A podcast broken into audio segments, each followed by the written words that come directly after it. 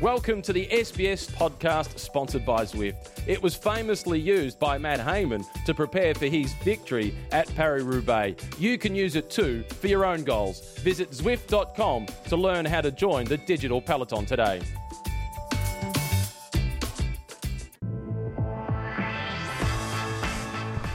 Uh, bonjour, bonjour, bonjour, and welcome to the uh, Zwift Cycling Central podcast. Before we start, uh, let me remind you that you can uh, download, stream, or subscribe to our podcast on our website, sbs.com.au slash cycling central, or schedule a ride with our friends at Zwift.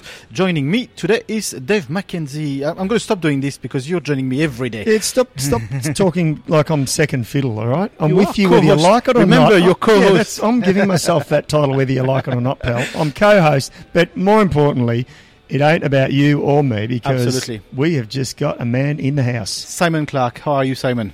Hi guys, thanks for having me. It's good to be here in Brussels and uh, ready for another month on the road. So the boy from Selby, how many how many tours is this for you now? Yeah, number five for me. So uh, starting to rack them up uh, pretty quickly. Uh, but yeah, every single one's a, a, a memory and an experience in itself, and uh, you know, it's. I'm looking forward to what this year holds. Tell us how, how you guys are feeling as a professional rider. Your few days, few hours from the from the start of the, the Tour de France, the Grand Tour. You had a great season so far. How are you guys feeling in your head?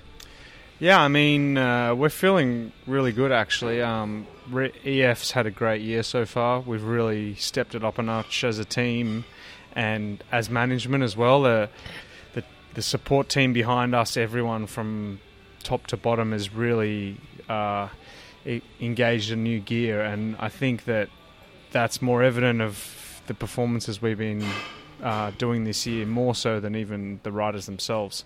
Uh, so, with that confidence behind us, uh, I'm really excited to see what we're able to do in this Tour de France. We have a super team here this year, and everyone's super strong and, and going really well. So uh, it's it's going to be it's going to be exciting month. So if we're not sitting on the fence, what's what's the what's the target? What's the objective for this tour? Ah, to win. We, we, we're here to win with Urán, with Rigo. Uh, he's going as good as he was two years ago. Obviously, there's 12 stages to not lose the Tour de France before we start trying to win it. Uh, and so we'll have to check in after stage 12 to see how we're placed. Hang on a minute, uh, you, you haven't done your homework, mate. Stage six, we've got uh, Planche des Belles Filles. Some people walk up that, you realise, in real life. True, very true. But you're not going to win the Tour de France on stage six. Is it? Is it? A, it's going to be the first test, though, don't you think? It's like it's a short climb, but it's a tough one, and it's proven that in the past, hasn't it? Yeah, I mean that's right. Uh, but if you look back, typically the gaps there, you're looking at maybe 20, 30 seconds, and in the scheme of things, very rarely do you win or lose the Tour de France, apart from a few particular occasions. Uh, uh, Cadel, unfortunately, losing by less than that. But uh, yeah, I mean, don't get me wrong. It's not like it's not an important stage. Every stage here is super important. Uh, but in terms of winning the Tour de France, that comes later on. Uh, it's more about just staying on on bunch time, staying at the front, conceding as little time as possible, or gaining time in in the TTT and obviously in stage six, and then. Uh, all in for, I believe it's stage thirteen. The T, the first. You're time asking the wrong so- guy. You know, don't ask me. that. Ask Matt Keenan that one.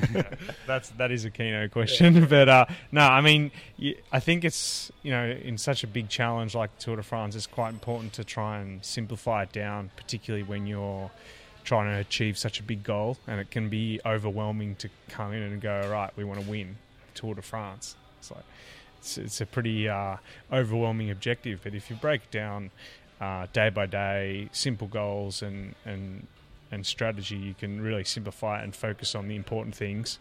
And from that, I think uh, you can gain a pretty good result. The team really turned it around in the last couple of years. You know, we know Cannondale at the time really struggled. You had to go, through crowdfunding and so on. How's the spirit right now?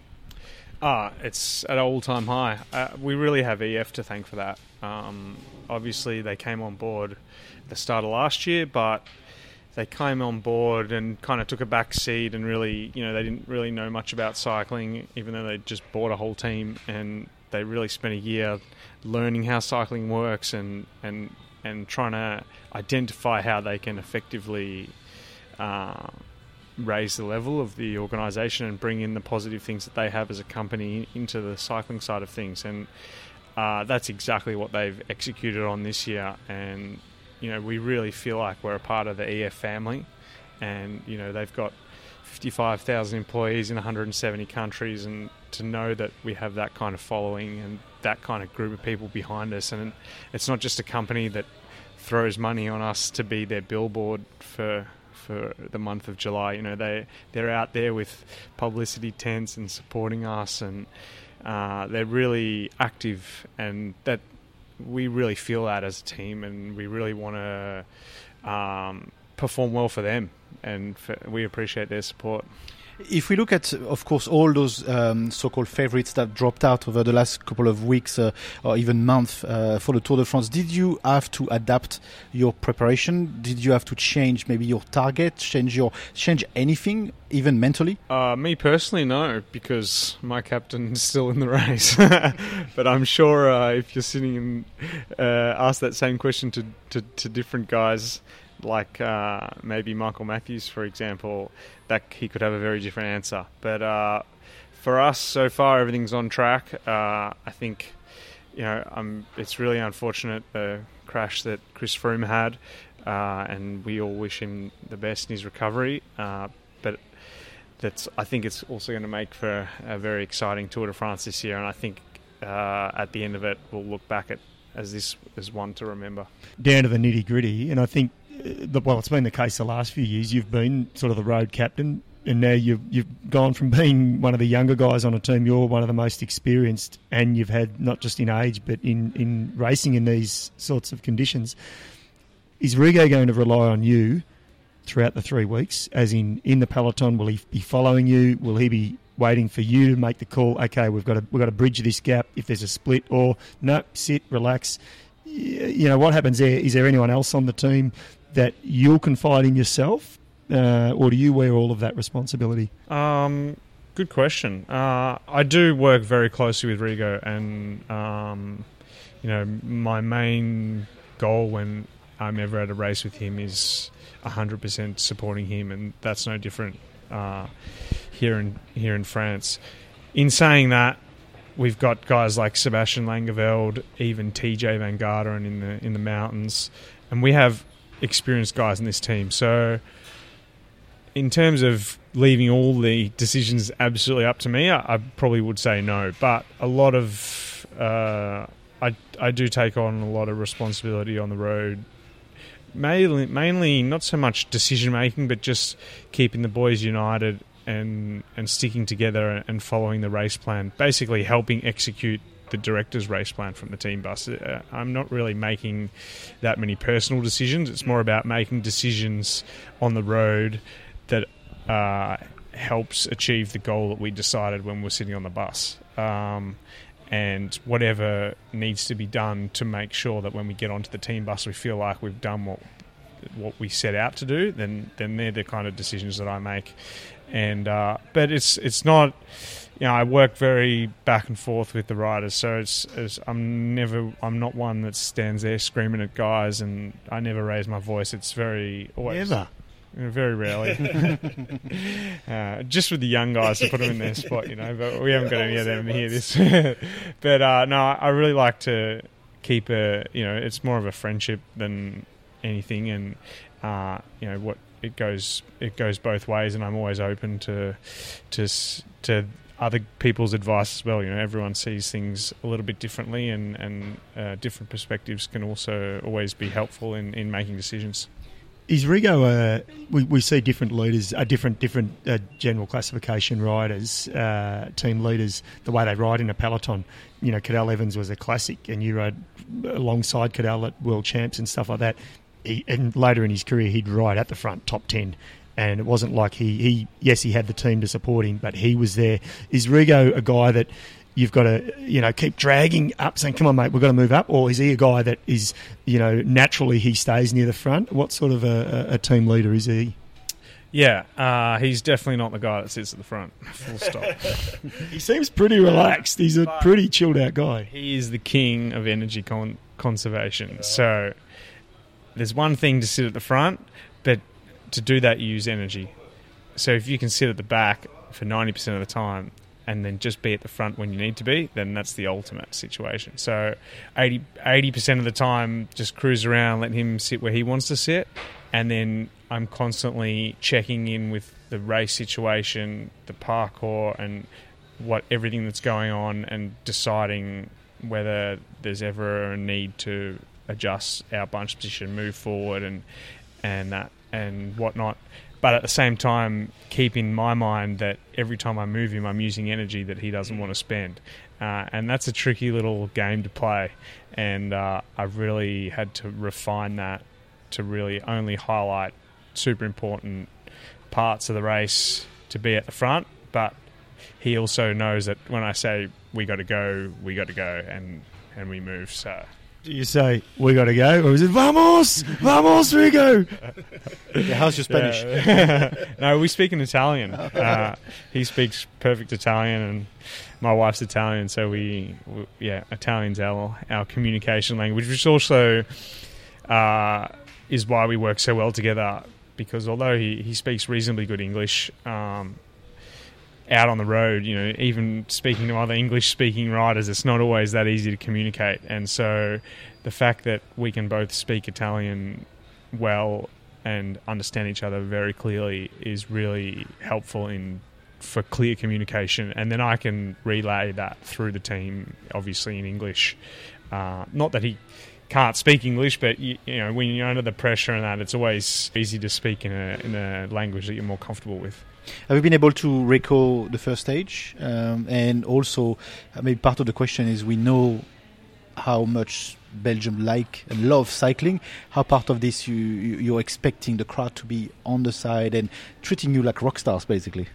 Yeah, I mean it's exciting. I haven't. Uh, don't believe I've ridden a Tour de France through Belgium. Uh, I think maybe the last one was 2016, which I missed and I'm really looking forward to that. I don't do the flat classics, the cobbled classics, uh, and so I miss a lot of that uh, vibe. Uh, although I do do the Ardennes, I, and the, they have great support there. I, it's still not the same as the Flanders Classics in terms of Belgian support. So that's going to be one pretty cool factor that I'm looking forward to the first couple of days of, of this year's Tour de France. And that first stage, what what can we expect? Have you have you recognized? Have you done a recall of the of the first stage? Uh, to be honest, I haven't. Um, that's we've spoken about it a little bit briefly in terms of uh, equipment and that kind of stuff, and we'll we'll be going into that more detail in the next uh, couple of days before we kick off. Uh, probably a, a, sort of a side question, I guess, and away from uh, from your team. And I'm interested in this because I think you've raced with him at Mitchelton-Scott. Correct me if I'm wrong. Um, Caleb Ewan now at Lotto Soudal. obviously massive day for him on the stage one, being a sprinter.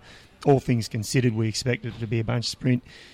Can he get the job done? Yeah, I mean, fingers crossed. I, am I'm, I'm a big Caleb Ewan fan, and I'd be happy as anyone if if he could pull that off on the first day. Um, and I should point out, for your sake as well, and to the people listening, you guys don't really you don't have a designated sprinter. No, no, we we're not. We have no interest in stage honours on, on stage one. So uh, if Caleb was to win, that would be perfect for our plan. Uh, but yeah, um, Caleb's really, you know, he made a hard decision to leave uh, Mitchelton. Uh, and by the way he's been going and what he's been able to achieve, it's looked like he made the right decision. And uh, it just shows how uh, important it is to have a team behind you and really who believes in you and, and supports you not only verbally and but also physically with the right support riders to deliver you to those stages and uh, I think that uh, it's going to be exciting the next couple of years you know he's back in you know he's kind of unofficially following the Robbie McEwen footsteps and you know, if he can achieve anything like what Robbie achieved, it'd be pretty amazing, I think. So, yeah, I think that's definitely an interesting space to watch in the future. Absolutely, and this tour as well sounds very exciting. Thank you, Simon, to uh, spare some time and join us in, a, in the podcast for, for the audience, the Australian audience. My pleasure. Thanks for having me, guys, and hello to everyone back in Australia. Thank you. And this was the uh, Zwift Cycling Central podcast. Remember that you can uh, download, stream, or subscribe to our podcast on our website, sbs.com.au slash cycling central, or log in a ride with our friends at Zwift. Until the next podcast, it's bye for now. A quick shout out from our sponsor before we go. If you're looking for a new way to ride without traffic or punches getting in your way, hop on Zwift. We use it your cycling buddies probably use it, and the pros, they definitely use it. Zwift turned indoor training into a full on gaming experience. Connect your PC, Mac, or Apple device, and you'll pedal with thousands of cyclists around the world. And there's a good chance you'll see a pro on there too. Loads of them are on Zwift on their rest days, riding around Watopia. Give them a ride on if you see them. If you've got a trainer, start your free trial on Zwift.com.